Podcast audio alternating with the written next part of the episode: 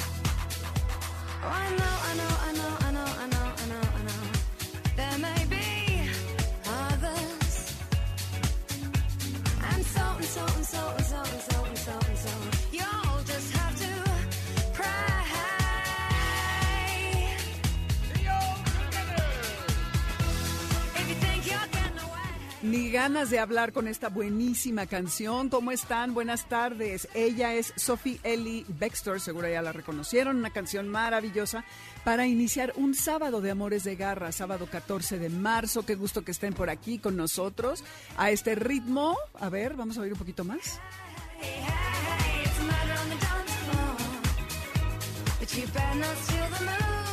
Murder on the Dance Floor, dice esta santa mujer inglesa que curiosamente cuando inicia su carrera a finales de los 90, principios del 2000, en donde más triunfa es en los clubes y sobre todo en Europa, no tanto en Estados Unidos.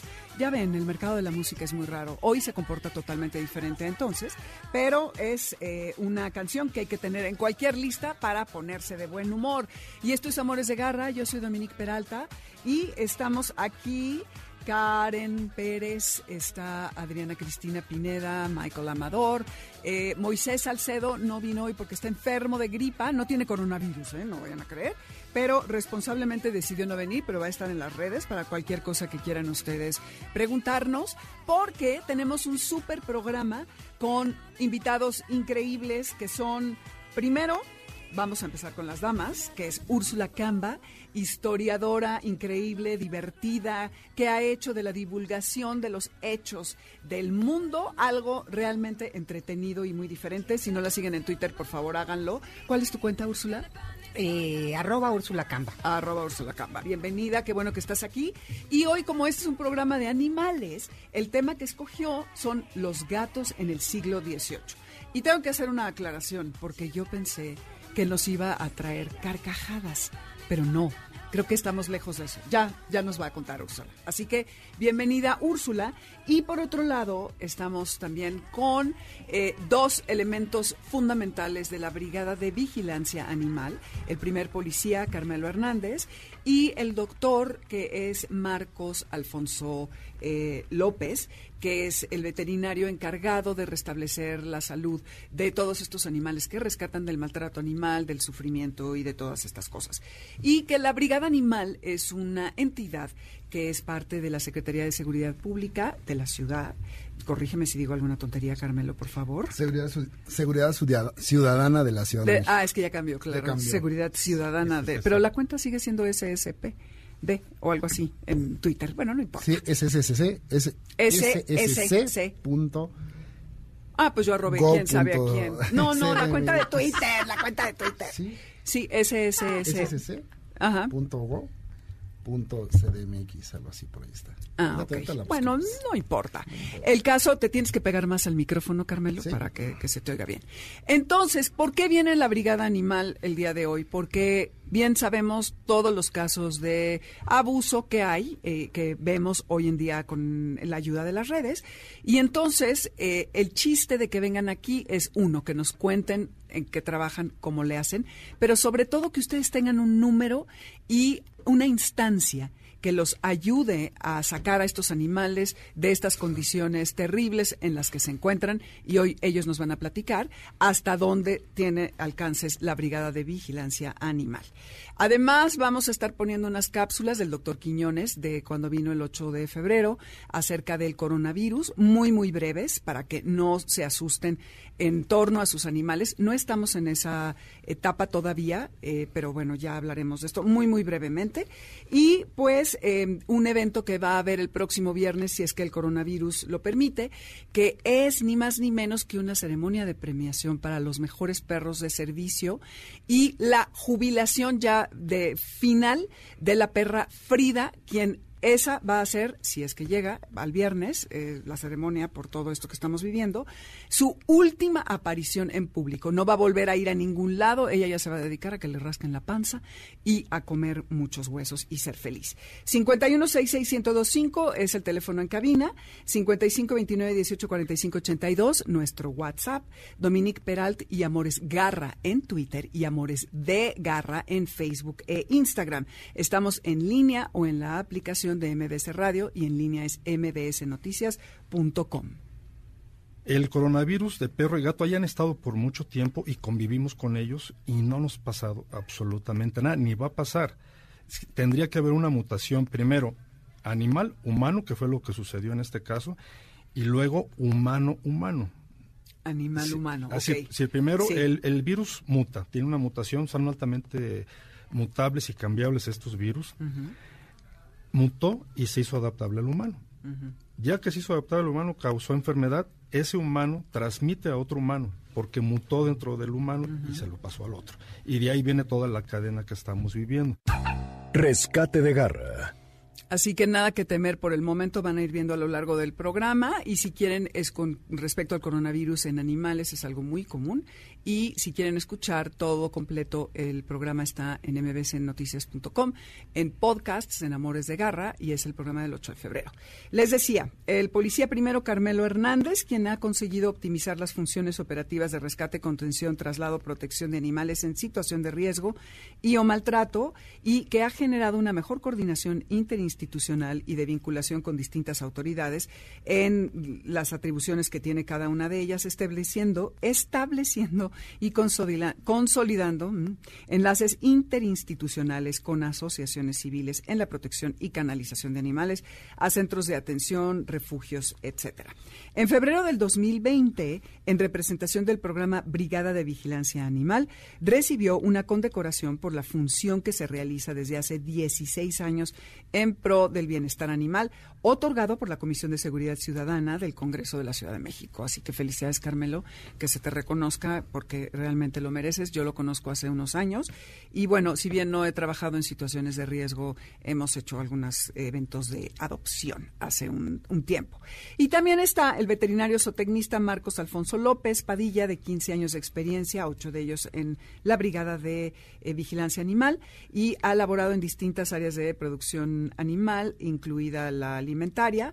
En el programa de la Brigada de Vigilancia ha desarrollado sus conocimientos y habilidades en un marco normativo que tiene que ver con la protección animal, el trabajo en campo y dentro de las instalaciones, realizando trabajo de atención clínica a animales de compañía como perros y gatos y fauna silvestre que no es común.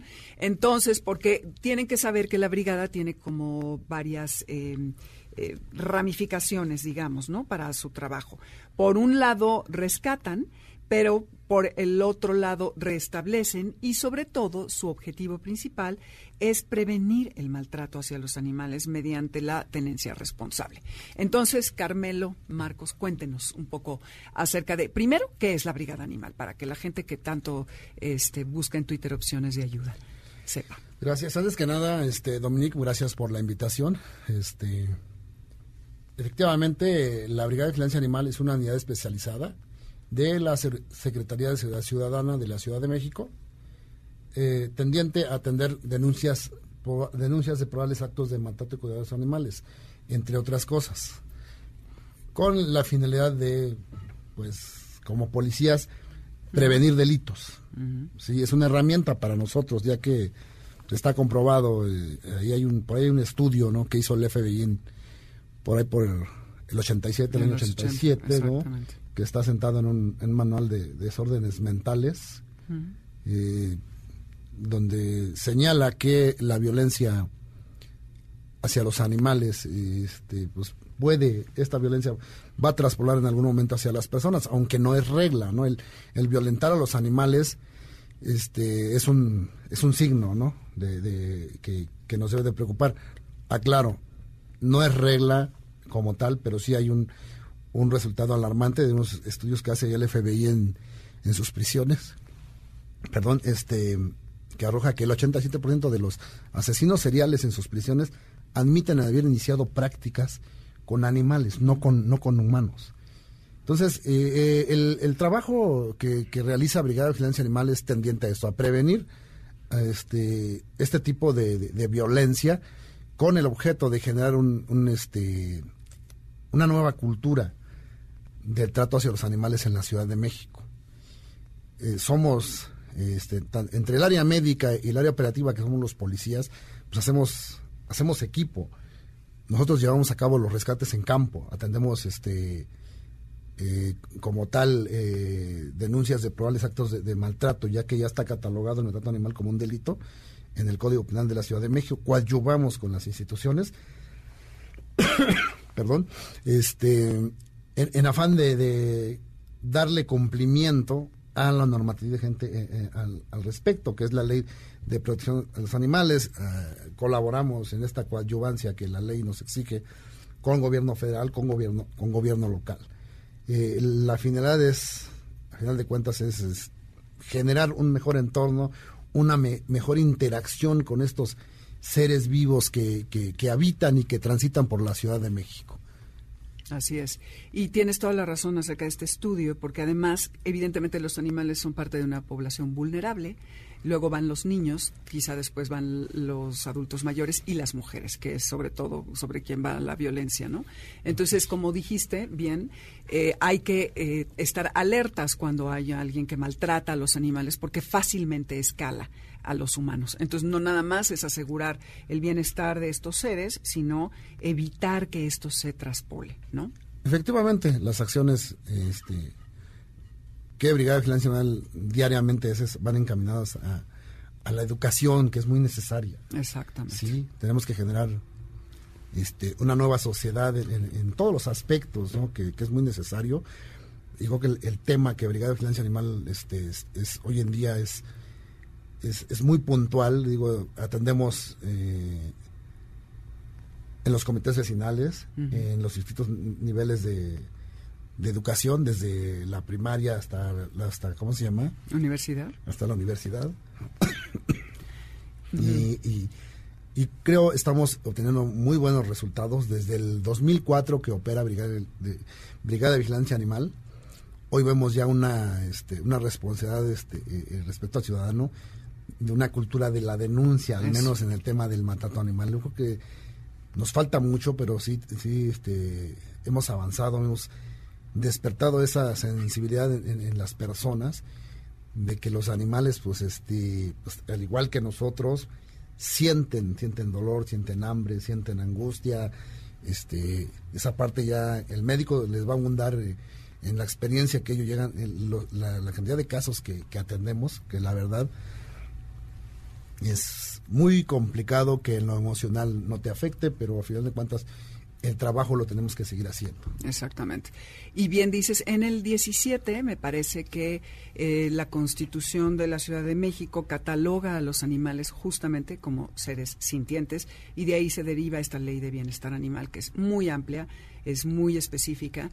No obstante, hay gran frustración por parte de la ciudadanía, porque aunque ustedes hagan este trabajo de atrapar a los malhechores, por decirlo así, suena como de palabra de abuelita, de pronto no se le da fin a todo este proceso, ¿no? Y la persona que violenta a estos animales, no se le hacen los procesos debidos y demás. Entonces, vamos a ver. ¿A qué teléfono, primero que nada, podemos reportar una emergencia? ¿Cuál sería? Una emergencia como tal entendida, al 911, que es para todo caso de emergencia, y ya alguna situación que requiera de una atención un poco más ordinaria, decirte que requiera además que generalmente se dan más un trato más especializado a la unidad de contacto del señor secretario, que es el 5208-9898, es un call center. En las horas pico se satura, pero pues hay que insistir, vas a ser atendido. En este call center, a la hora de que te recepcionan tu denuncia, tiene que, obviamente, cumplir con cierto protocolo de recepción de denuncias, ¿sí? Porque, ¿qué es cuál?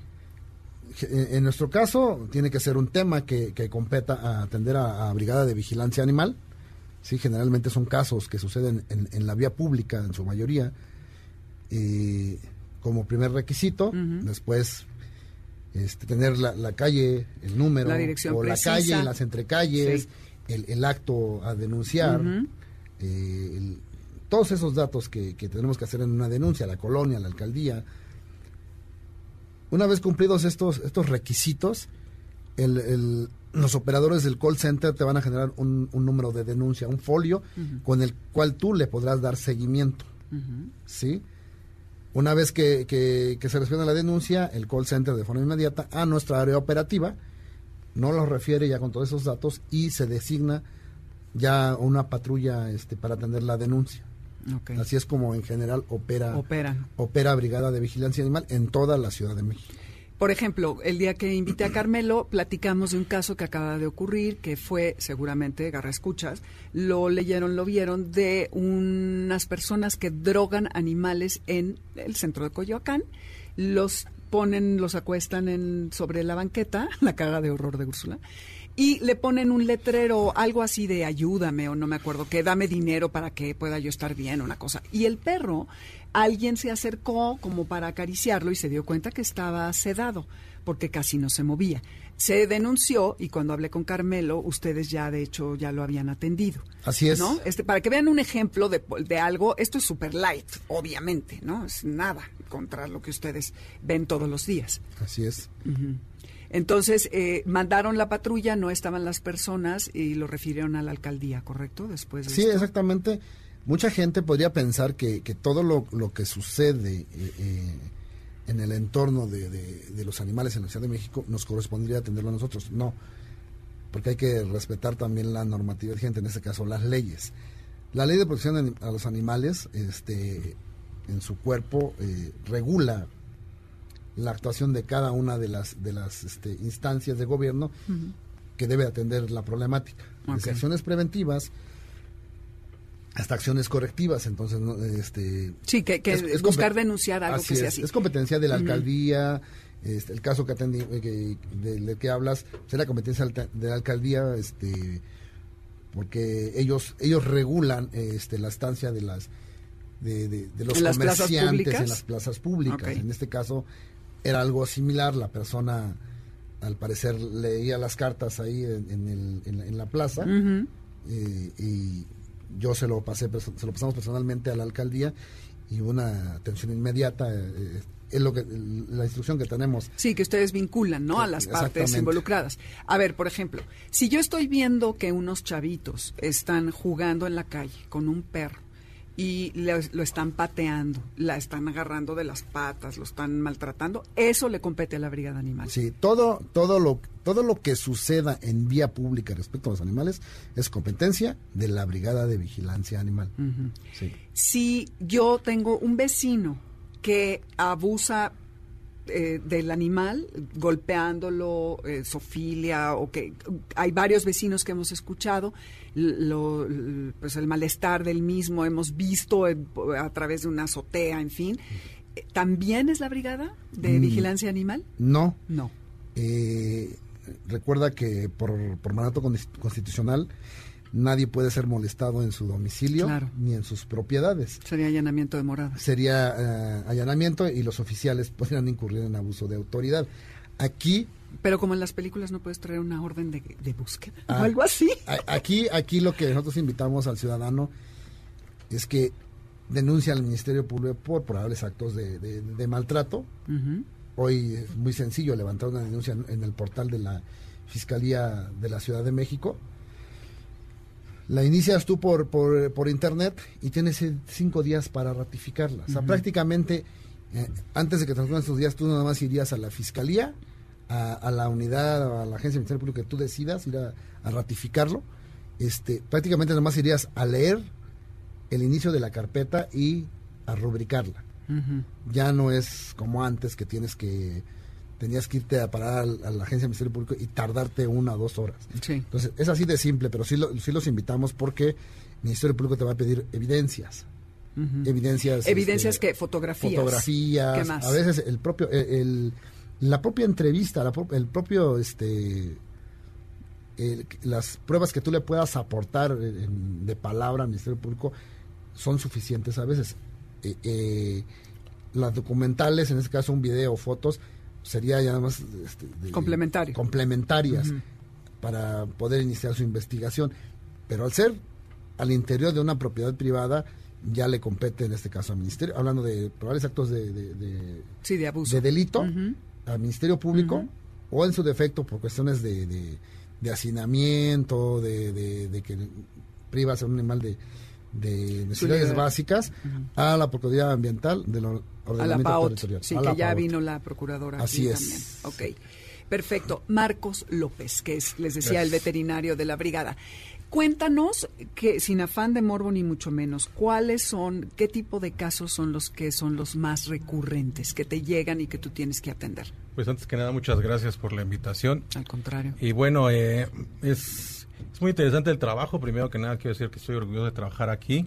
Es para profesionalmente, quiero decirlo así, es muy divertido, es muy y diverso, enriquecedor, ¿no? Porque veo de muchas cosas. Digamos que la mayoría de los animales que llegan son animales que son atropellados con lesiones propias, es decir, fracturas, laceraciones, cortaduras, contusiones y todo lo que parezca, ¿no? Referente a ese tipo de cosas. Uno se especializa, por así decirlo, en primeros auxilios y en traumatología, por así decirlo, ¿no? Son muchas cosas impresionantes, sería estar como diciendo así algo, no quiero que en lo gore, pero sí muchas cosas de ese tipo, ¿no? Animales rotos y etcétera. Sí, me imagino. ¿Y qué porcentaje de éxito tienes para ayudar a estos? Afortunadamente, con lo poquito que tenemos. Tienes un super equipo, ¿no? Somos 5 médicos veterinarios, en la mañana y en la tarde se encuentra personal médico veterinario. Afortunadamente la ansiedad que tenemos y a veces también la falta de algunas cosas, de algunos insumos, nos ha obligado a dar el máximo de nuestras capacidades ahí dentro, ¿no? Como médicos. Afortunadamente, y tenemos el gusto de tener la tasa de éxito como tal, pues te puedo decir que es de un 90, 70%. Wow. De empresas estamos. Felicidades. Realmente lo que está muy mal que vemos que no podemos rescatar, pues sí, ya de alguna manera, de hecho el animal da de sí, o en algunas ocasiones tenemos que también tomar decisiones con animales que pues no, digamos, estamos sufriendo más, ¿no?, de lo que le podemos ayudar. Entonces, pero la mayoría de los casos ahí están, hay muchos animales que han sido, que va a la tele, que va en los periódicos, le toman fotos. El último muy sonado fue nuestro perrito Bromas, que... ¿Quién fue? Ese no lo vi. Es un perrito que alguien le amarró el hociquito, por así decirlo, la boca, con un alambre, un hilo, algo así. Estuvo mucho tiempo con eso, entonces eso le sobrellevó una inflamación tremenda, infección. De hecho, perdió parte del tejido. Ahí tenemos las fotos, fue muy sonado el evento que tuvimos el 16 de febrero, ahí se pasó un videito de él, de cómo fue de menos a más.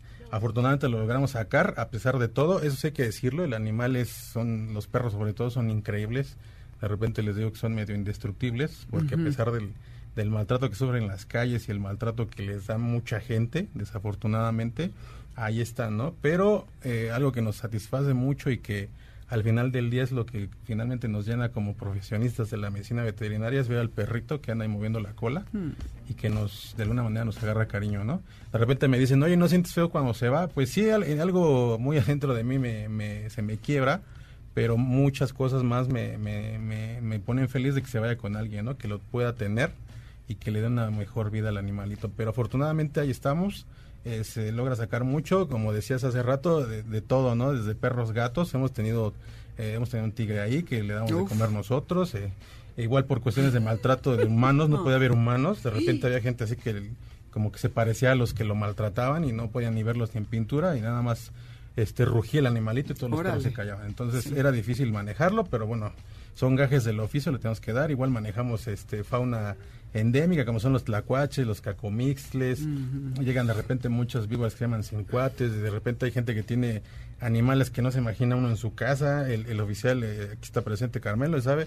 Nos han llevado cocodrilos. No inventes. Nos han llevado pecarís. Vamos erizos, a ir, perdóname, etcétera, etcétera. A un corte y regresando, quiero que nos cuentes rápidamente del tema de la adopción, que y nos des la dirección y todo. Esto es Amores de Garra.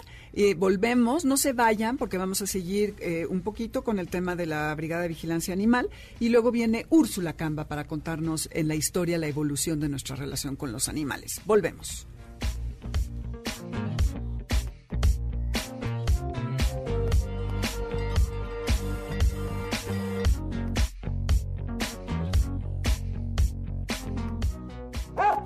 ¡Quieto! Quédate con nosotros. En un momento regresamos. ¡Suelta! Regresamos. Al público le tiene que quedar claro que no es transmisible. Es una enfermedad en los perros, transmisible en los gatos, a los perros y de perros y gatos. No, exactamente, no hay ninguna transmisión de humano a perro, de perro a humano, ni de gato, porque también está en los gatos, ni de gato a humano, ni de humano a gato. Son en dos especies. En el perro es esencialmente un problema digestivo, que generalmente puede pasar desapercibido, ¿sí? Hablamos de, por ejemplo, en Australia, el 50% de los perros tienen anticuerpos contra coronavirus. ¿Por qué? No ha pasado nada, porque existe, es muy común el virus, pero no siempre se manifiesta. Es decir, como tú adquieres un virus de alguna otra enfermedad y no te enfermas, pasa en tu cuerpo, pero lo liberas.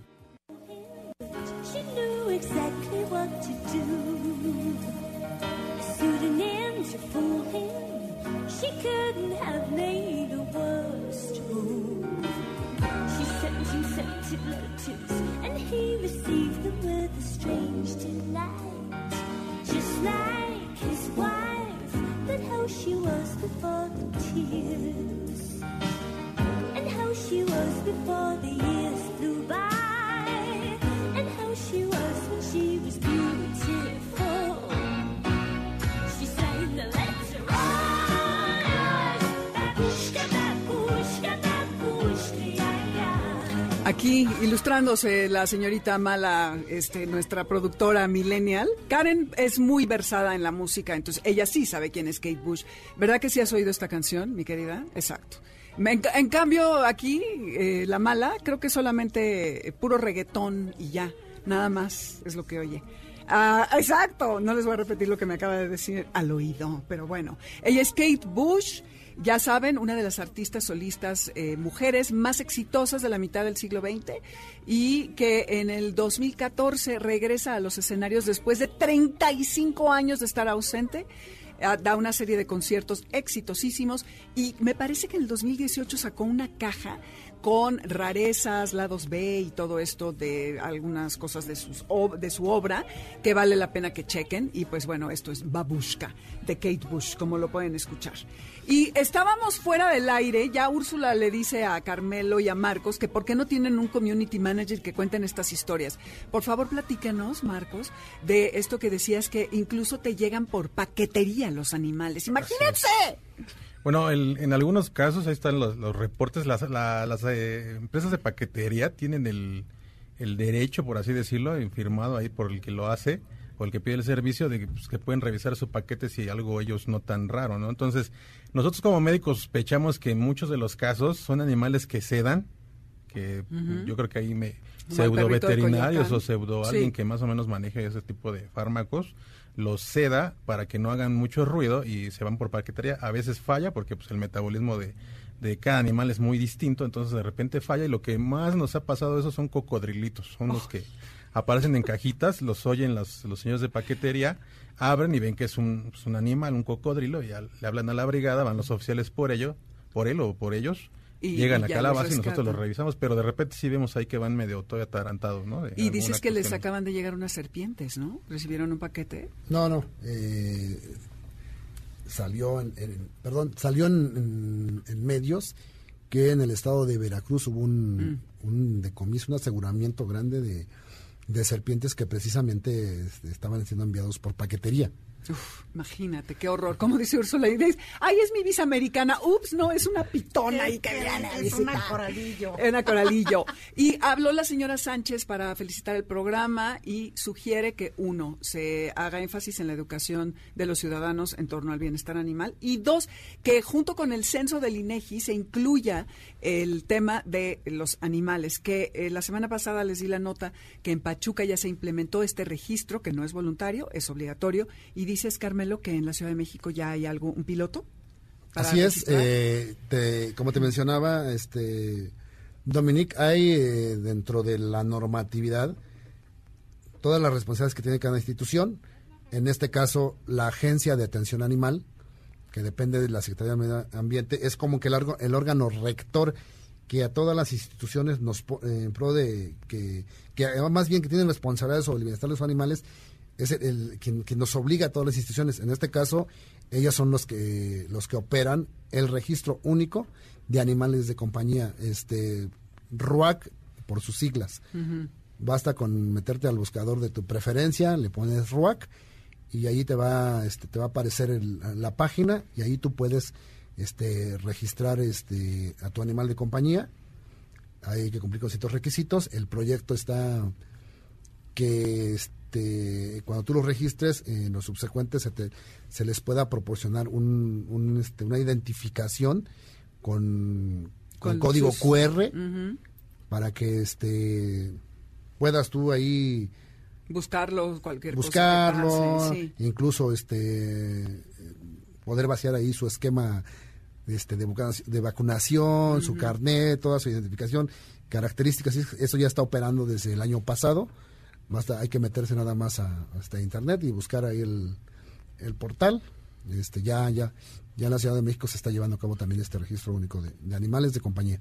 Ok, perfecto. Bueno, estamos con el tiempo encima, pero acuérdense, 5208-9898 es el teléfono para cualquier emergencia de las cuales nos han descrito Marcos y Carmelo de la Brigada de Vigilancia Animal. En México también, sí, y en China también. Tienen sus perros, tienen su coronavirus. Mm, okay. Y los gatos tienen su coronavirus. Uh-huh. Y son enfermedades digestivas. Y generalmente no son mortales, al menos que sean animales muy pequeños y que les afecte de tal manera que produzca una hemorragia, una deshidratación, complicaciones secundarias. Uh-huh. Pero no, generalmente pasa por alto con muchos de los veterinarios porque los tratamos con enfermedades gastroentéricas. Uh-huh. Cuando hay sospecha del dichoso parvovirus que ya platicamos, entonces sí ya nos preocupamos porque el parvovirus sabemos que sí es poderoso y mortal, pero en el caso del coronavirus no. Nota de garra. Les comentaba que la Federación Canófila Mexicana esta semana, es el viernes específicamente, va a hacer una ceremonia en donde va a hacer un reconocimiento a los mejores perros de trabajo que tienen que ver con todo lo que es rescate, detección de enervantes, narcóticos, explosivos, papel moneda, cadáveres, piratería, productos aeropuertos. Ay, es que está muy chiquita la letra. Bueno, hidrocarburos, sistema penitenciario, protección, en fin. Y les decía también que va a ser la ceremonia de despedida formal de toda aparición en público de la perra Frida que todos conocemos. Está Úrsula Camba con nosotros, quien es historiadora, y que nos va a platicar acerca de cómo ha evolucionado nuestra relación con los animales, específicamente en el siglo XVIII, cómo es el tema con los gatos. Y esto lo vamos a escuchar regresando del corte. Esto es Amores de Garra, yo soy Dominique Peralta. Están en el 102.5 FM y no se vayan porque se pone buena la historia y seguimos aquí.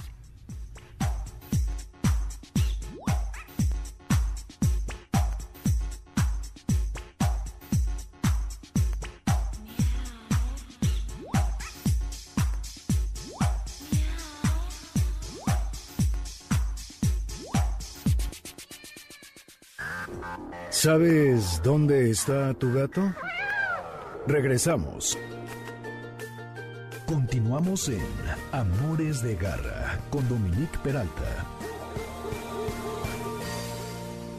En el caso de los gatos existe un coronavirus que puede mutar entra al intestino delgado y puede mutar y producir una peritonitis infecciosa felina, que esa es mortal. Esa sí es mortal en los gatos. Okay. Bueno, cuando tú empiezas a ejercer la profesión, quieres curar la peritonitis infecciosa felina sacando el líquido que se produce del abdomen. Piensas inocentemente que vas a curar. Que lo vas a lograr. No lo logras. No. Existe vacuna, pero no existe en México. En España sí existe la vacuna.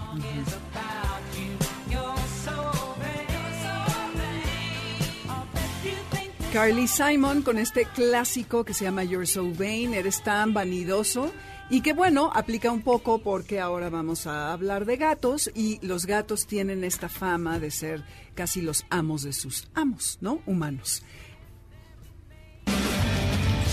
Garra Cultura.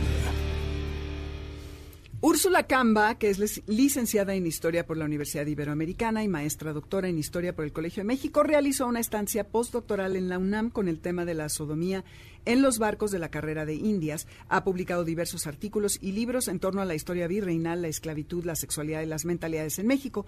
Se ha especializado en asesoría histórica para series de televisión, colaborando en Gritos de Muerte y Libertad, para Noticieros Televisa y Juana Inés de Canal 11, entre otras. Su principal área de interés es la divulgación de la historia en medios digitales, la cual la hace increíble, por cierto, y su más reciente libro es Persecución y Modorra, que acaba justo de hacer alguna presentación ayer, ¿no?, con Benito Taibo, y La Inquisición en la Nueva España, publicado por Turner Noema en 2019. Úrsula, bienvenida nuevamente. Ahora sí, entonces, no traes carcajadas, traes cosas horribles con respecto al siglo XVIII y los gatos, o a ver cómo era, porque yo entendí todo mal, ¿eh? Hola, Dominique, gracias por la invitación. Con mucho gusto de estar aquí. ¿Ahí se me oye bien? Ahí se te oye muy bien. Pues sí, mira, les voy a contar, y viene bien con lo que estuvieron platicando ahora sobre el maltrato a los animales. Primero te voy a contar una historia. Les voy a contar una historia que se sitúa en Francia en el siglo XVIII, alrededor de 1730, y que involucra a dos obreros que trabajan en una imprenta, bajo, digamos, las órdenes del dueño de la imprenta, que nunca se aparece. Tiene un encargado que vive con la esposa, viven en la misma casa y sufren terrible maltrato por parte de este burgués, que es el dueño de el encargado de la imprenta. No les, por ejemplo, duermen en un cuartucho miserable, no les dan de comer. O sea, lo que les dan de comer son las sobras, lo que deja en el plato el hombre este es lo que ellos comen, pero la cocinera ni siquiera les da eso, les da las croquetas de los gatos, no croquetas, la comida de los gatos echada a perder, y revende las sobras. O sea, hay que ubicarnos en un contexto que es completamente distinto. Quería empezar con esa historia también para que nos demos cuenta cómo la historia va cambiando y los valores, los códigos, los símbolos, los referentes que tenemos en torno a un evento, a una idea, a una sensibilidad, van cambiando conforme pasa el tiempo. Entonces, sufren terribles maltratos a manos de este hombre, que además tiene muchísimos gatos. Bueno, son como gatos callejeros que andan por ahí. La mera, la esposa del señor tiene una gata que quiere mucho, que se llama Gris. Los demás son gatos que andan por ahí, tal, ¿no? Pensemos durante muchos siglos que los gatos y los perros eran estos animales callejeros, había mascotas, ¿no? Pero no había esta sensibilidad que tenemos ahora frente a los animales. Entonces, están hartos, porque además los gatos maullan todas las noches, y Jerome, que es uno de los obreros, lo sabemos porque él después cuenta la historia, y la cuenta desternillado de risa. Uh-huh. Él, junto con otro compañero de la imprenta, están hartos porque los gatos maullan toda la noche, no los dejan dormir, ¿no? Entonces decide subirse al techo, arriba del cuarto del encargado de la imprenta, y maullar durante, no sé, 2, 3 noches seguidas, súper tétrico además, como para molestarlo, sentir, igual que ¿no? Sí. Y entonces el tipo dice, me tienen harto esos gatos, mátenlos a todos. Okay. Y la señora dice, no, pero a Gris no. No, bueno, a Gris no porque es tu favorita, pero todos los demás se los echan. No quiero saber nada de los gatos. Y entonces estos hombres organizan un verdadero, ¿qué te diré?, festival del horror en la imprenta. Y entonces cuando salen, ¿pero ellos son los que los matan? No, los obreros. Los obreros. No, ellos. Y les comisionan. Maneras, además de lo más sangrientas. Empiezan, cuando salen de paseo esta pareja y no están, se dan vuelo. Entonces, a la primera que matan es a Gris. ¿no? Le rompen la espina, la tiran en un albañal, en una, digamos, coladera, por llamarle de alguna manera, y después organizan un juicio con los demás, con verdugo, con juez, con todos, los ahorcan. O sea, es una cosa pavorosa, pavorosa el evento. Este evento lo estudia un historiador, porque justo lo que nos quiere mostrar es cómo nosotros no nos reímos de eso.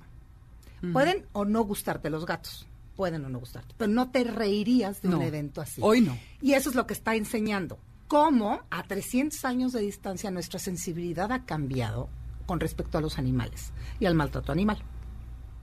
Y cuando regresa la mujer y dice, y mi gata, ¿no? ¿Cómo cree? Su gata nunca la mataríamos, es la primera que mata. Claro. ¿No? Va haciendo todo un análisis de cómo esos trabajadores muy resentidos se rebelan contra el patrón de una manera como muy soterrada, sin hacerlo abiertamente, pero que hacen, matan a la gata, que es la que favorita. Más quiere, ¿no? La favorita de la mujer. El tipo ve que hacen un cochinero, como que se enoja, dice, ay, o sea, bueno, hagan lo que quieran, ya, me voy. La mujer se va muy enojada, pero no hay una consecuencia como de llamen a la policía porque están matando gatos. ¿Por qué? Porque es un valor compartido en esa sociedad, digamos, donde los animales estorban y hay que deshacerse de ellos. Desde mucho tiempo atrás, en particular los gatos se utilizan para sacrificios rituales, desde los carnavales. Son animales que se asocian con el mal, con el diablo, con las brujas. No, hay como estas historias desde la Edad Media en las que, no sé, alguien encontraba un gato y le pisaba la pata, le quemaba la pata, le cortaba la cola, y casualmente al día siguiente una mujer del pueblo que se pensaba que era bruja aparecía con la mano cucha o con la pierna cucha, como en esta asociación que hacían de los gatos que se podían transformar en las mujeres más bien que se podían transformar en gatos. Entonces, la anécdota es terrible, pero lo que nos muestra es cómo cada sociedad va conformando sus valores de distinta manera y cómo hay cosas que para nosotros son absolutamente inadmisibles ahora, ¿no? Esta brigada, lo que platicaba Carmelo, pues es relativamente nueva en términos de, si lo piensas, cuando éramos niñas, Dominique, mucha gente maltrataba perros. Sí. Y uno, no es que te gustara, pero era como... Yo me acuerdo que mi mamá tenía un alumno que decía, odio a los perros, lo voy a atropellar. Íbamos en el coche con él y decíamos, por favor, no lo vayas a atropellar, no lo vayas a atropellar. Pero él quitadísimo de la pena. Sería muy raro que te encontraras a alguien que abiertamente admitiera que quiere maltratar a un animal. ¿Por qué? Porque estamos en una lógica donde lo que buscas es, ¿no? Justo la preservación, el cuidado, el consuelo, el bienestar del animal. Claro. ¿No? Y es que es justo en el siglo XVIII donde se hace un cambio de chip, por decirlo así, en donde la razón predomina sobre la superstición. Y entonces ya los animales, después de que viene la Reforma Protestante, el poder de la Iglesia para influir en la manera en que pensamos ya no es impositivo y la gente ya tiene la libertad de creer lo que quiera. Y entonces es cuando se empieza a hacer como una valoración de los animales ya como mascotas y no como lo que decías de símbolos del mal, del demonio, de las brujas y toda esta persecución. Porque junto con las brujas quemaban a los gatos, ¿no? Ah, claro. Y además, por ejemplo, hay un caso acá cuando los frailes llegan a evangelizar. O sea, es un caso no nada más en Francia, en general en Europa, sí. En Alemania, en España. Los frailes cuando van a evangelizar a los indígenas, como no hablan el mismo lenguaje, tiene que ser visual.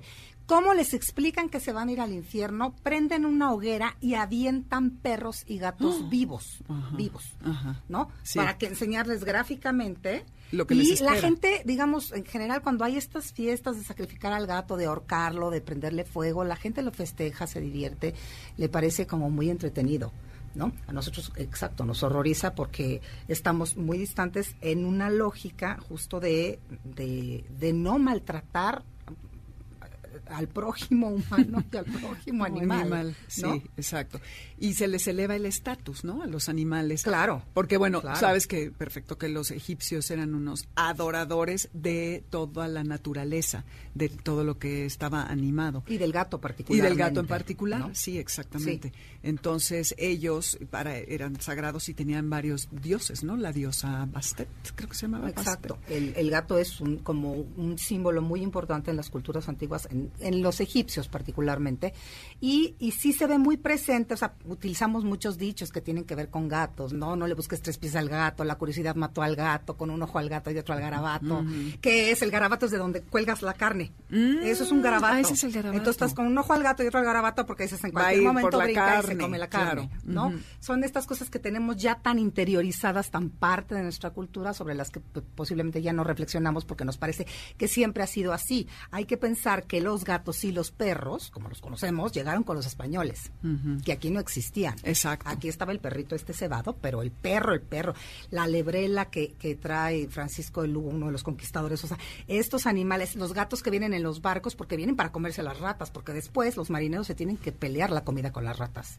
Sí. Entonces hay que traer un gato para que se echen los ratones. Exacto. ¿No? Entonces llegan con los españoles, digamos, y pues sí están presentes, los ves en la iconografía, los ves en la pintura, como una figura importante, siempre asociada muy poco al taimado, al ventajoso, al que te quiere, pero cuando él quiere, ¿no? Exacto. No, como perro fiel. Que eso no ha cambiado mucho. No, claro que no.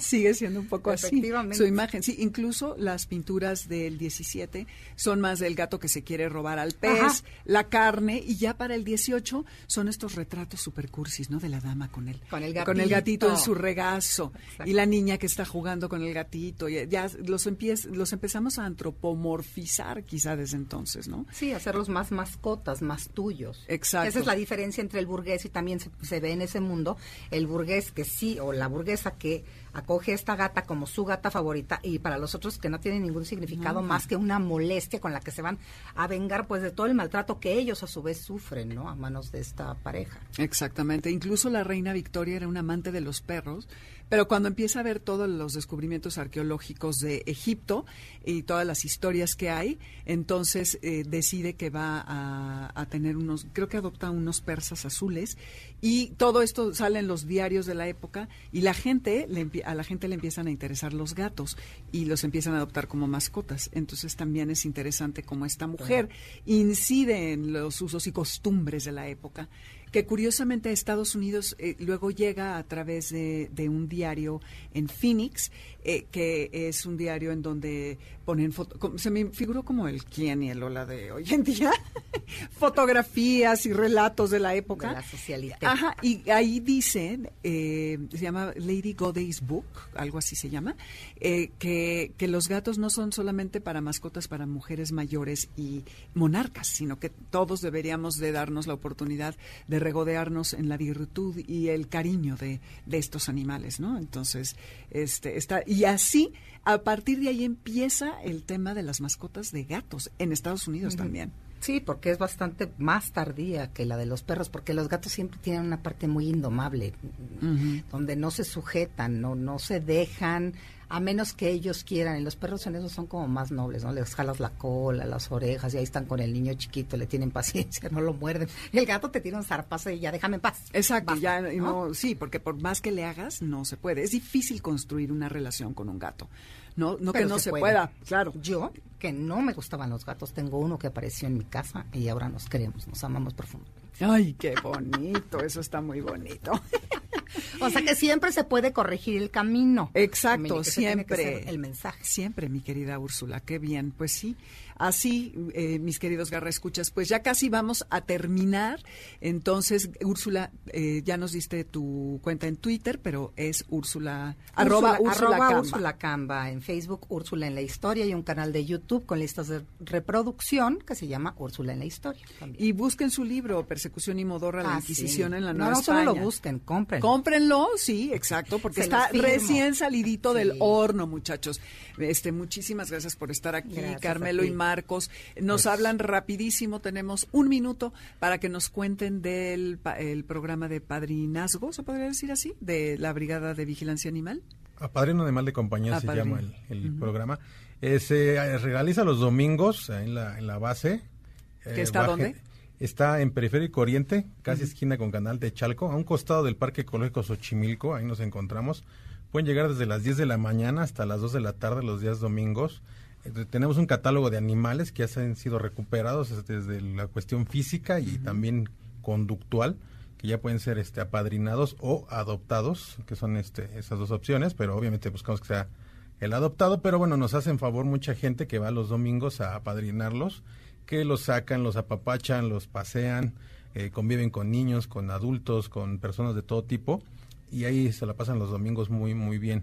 lo único que necesitan es llevar pues la intención, tener la intención de padrinarlo, obviamente con miras a que se adopte, porque se adopte, ahí claro. Sí, no estamos como muy parejos, la tasa de ingreso con la tasa de adopción estamos muy disparejos, entonces lo que hace falta es adoptar, pero bueno, es la idea, ¿no? Ya teniendo el perrito padrinado, ya se encarga el padrino de él. Si requiere algún medicamento, si necesita alguna cuestión muy específica el perrito, pues se lo hacemos saber, le informamos. Uh-huh. Y si no, nos apoyan también con alimento, con desparasitantes, con medicinas para los demás perritos, material de curación, que es infinitamente lo que necesitamos. De repente me dicen, ¿cuánto te puedo llevar? Lo que sea, quieran, o sea, llevar. Si hay que llevar una tonelada de algodón, te la recibimos. Exacto. Sin bronca, ¿no? Entonces, Es necesario, se recibe en ese horario las personas y bueno, están bienvenidos, hay cualquier situación, pues ahí los atendemos sin ninguna bronca. Buenísimo, felicidades. ¿No? Entonces, las redes son @SSP-CDMX de Ciudad de México en Twitter y en Facebook está como Policía Ciudad de México, organización gubernamental.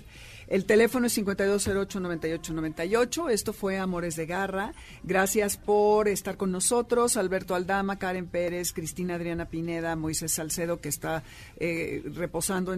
convaleciendo en su casa, y Michael Amador. Nos escuchamos el próximo sábado de 2 a 3. Está aquí ya Lalo Jiménez, de Que Ruede la Rueda, que de 3 a 4 se va a presentar. ¿De qué va a tratar el programa, mi querido? Pues ahora traemos, como siempre, las noticias de índole mundial. La prueba de la semana, una leyenda, tal vez a ustedes les suene, que andan en el día a día, Katana. Katana que vuelve a nosotros, vuelve al mercado nacional. Es una motocicleta, si podríamos decirlo, legendaria. Pues ya con mucha historia, nació en los años 80, vuelve hoy justo con esa estética de los años 80. Y bueno, pues como ya te comentaba, pues todas las noticias de perspectiva mundial, todo lo que está sucediendo, cómo está cambiando la situación de una marca también con mucha historia en México, que es Harley Davidson. Y además de esto, bueno, yo quiero agregar, antes de continuar hablando de motores y dos ruedas, qué horror lo de los sacrificios de los pobres gatitos. ¿Qué tal? ¿Qué tal? Si Sushi entendiera, porque Sushi se llama, tú sabes, mi gatita, sí, que acabo de adoptar. Si Sushi escuchara lo último del programa, diría, miau, yo me voy de aquí. Miau, me voy, me van a torcer el cuello, el pescuezo. Sí, qué gacho, oye, qué interesante, ¿no? También, sí. Y es muy cierto, cómo de esta parte de los sacrificios se convierte ahora en nuestra compañía, ¿no? Y en familia, ¿no? Y porque en familia. No solo son animales, sí, de compañía, ya son familia, considerados miembros de la familia. Sí. Sí. Ya ves que ahora ya está el término, ¿no? Ahí sí yo no voy tan de acuerdo, ¿no? El perrijo o el gatijo, ¿no? No, eso sí. Yo creo que no. Creo que ahí tendríamos que cuidar mucho el tema de dignidad como persona, dignidad animal, que merecen una dignidad muy especial. Hasta ahí. Pero mejor, bueno, híjole, ¿hasta dónde, no? ¿Hasta dónde es tan bueno que sí sea tan cercano tuyo? Pero también qué tan malo era entonces en esa parte de la historia donde pues se sacrificaban, ¿no? Sí, para una costumbre humana. Sí, es porque nos molestaban, ¿no? Mira, con respeto todo, dejar al animal ser animal, al perro, al gato, y no querer que sea tu hijo. No es tu hijo, es tu mascota, nada más. Eso, ¿no? Sí. Tal cual. Digo, tú sabes que yo por mí ya estoy viendo la manera de cómo llevármelo en una mochilita para la moto, para todos lados, para mis cursos. Ahí donde hacemos los cursos, pues es un campo, es un rancho muy grande y hay una comunidad ahí como de 15 gatos. Digo, todos cuidados, ahí por la tía de uno de mis socios, pero pues yo por mí feliz, nada más que sí es muy difícil que un gato se empiece a llevar con otros. Eso, que ya... Sí, no es como llevas a tu perrito. Es mucho más fácil que el perro se adapte, ¿no? Sí. En ese sentido al gato. Uh-huh. Pero bueno, yo por mí estaría encantado de llevármela a todos lados. Nos vas haciendo el reporte, ¿qué tal que haces un descubrimiento de comportamiento animal? ¿Cómo formar parte del motociclismo siendo gato?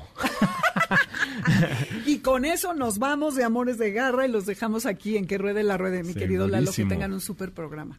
Muchas gracias, mi querida. Pues bueno, vamos a arrancar ya con esto. Señoras, señores, pues niños y niñas también, todos están invitados a que escuchen la hora más intrépida de la radio. Esto es Que Ruede la Rueda, estamos arrancando aquí en el 102.5 FM MBS Radio. ¡Arrancamos!